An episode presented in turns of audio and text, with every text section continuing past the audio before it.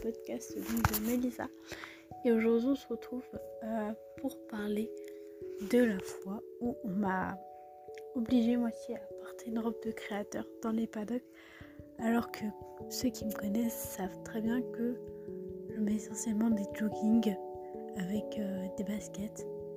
Euh, Première chose que je peux vous dire pourquoi je mets des joggings des baskets? Parce que la plupart des femmes en F1 se mettent quand même très très belles avec une robe et tout. Alors déjà, je suis pas seulement sa femme, c'est moi qui m'occupe de son Instagram, de tous ses réseaux, etc. Et puis euh, aussi, s'il y a tout problème, il faut que je sois là à réagir, il faut que je puisse courir, il faut que je puisse réagir.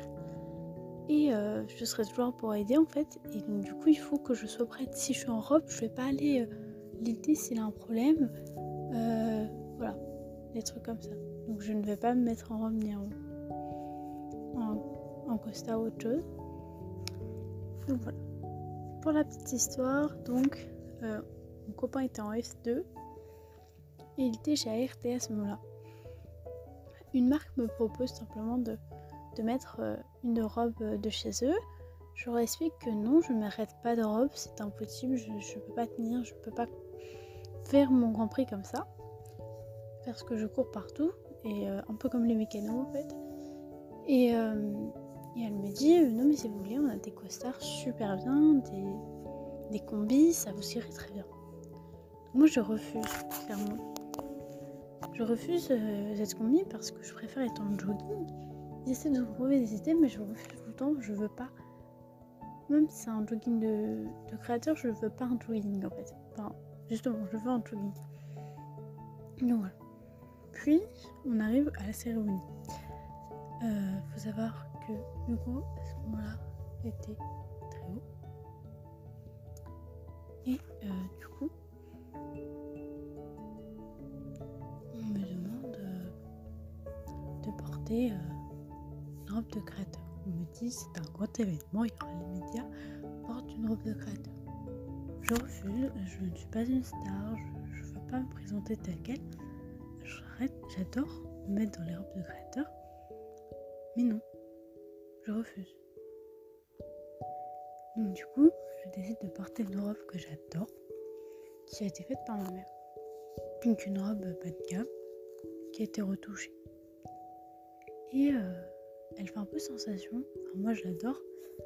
Et euh, il y en a plein qui disent qu'elle est super belle, voilà. Mais c'est pas un truc haut de gamme. Voilà, c'est pas canne, quoi. Et, euh, et du coup, voilà.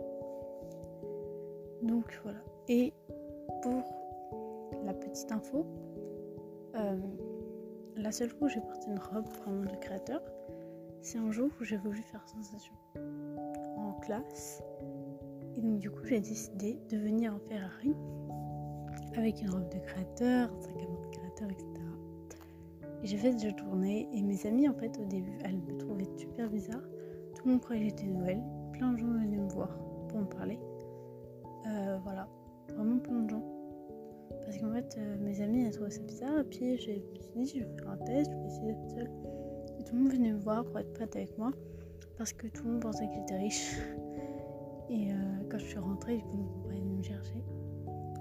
Et en fait, je pensais que personne ne connaissait Hugo. En fait, il y avait des filles qui connaissaient Hugo. Et au début, j'avais dit Hugo, mais t'as rien à te faire, personne ne te connaît. Sauf qu'il y a des filles qui le connaissaient, et ça a été un peu dégénéré, mais bon. Voilà, c'est tout pour ce podcast. Je vous retrouve pour un nouveau podcast. N'oubliez pas que c'est de la fiction et que ces podcasts sont seulement de la fiction. D'accord? Bisous bisous, je vous aime.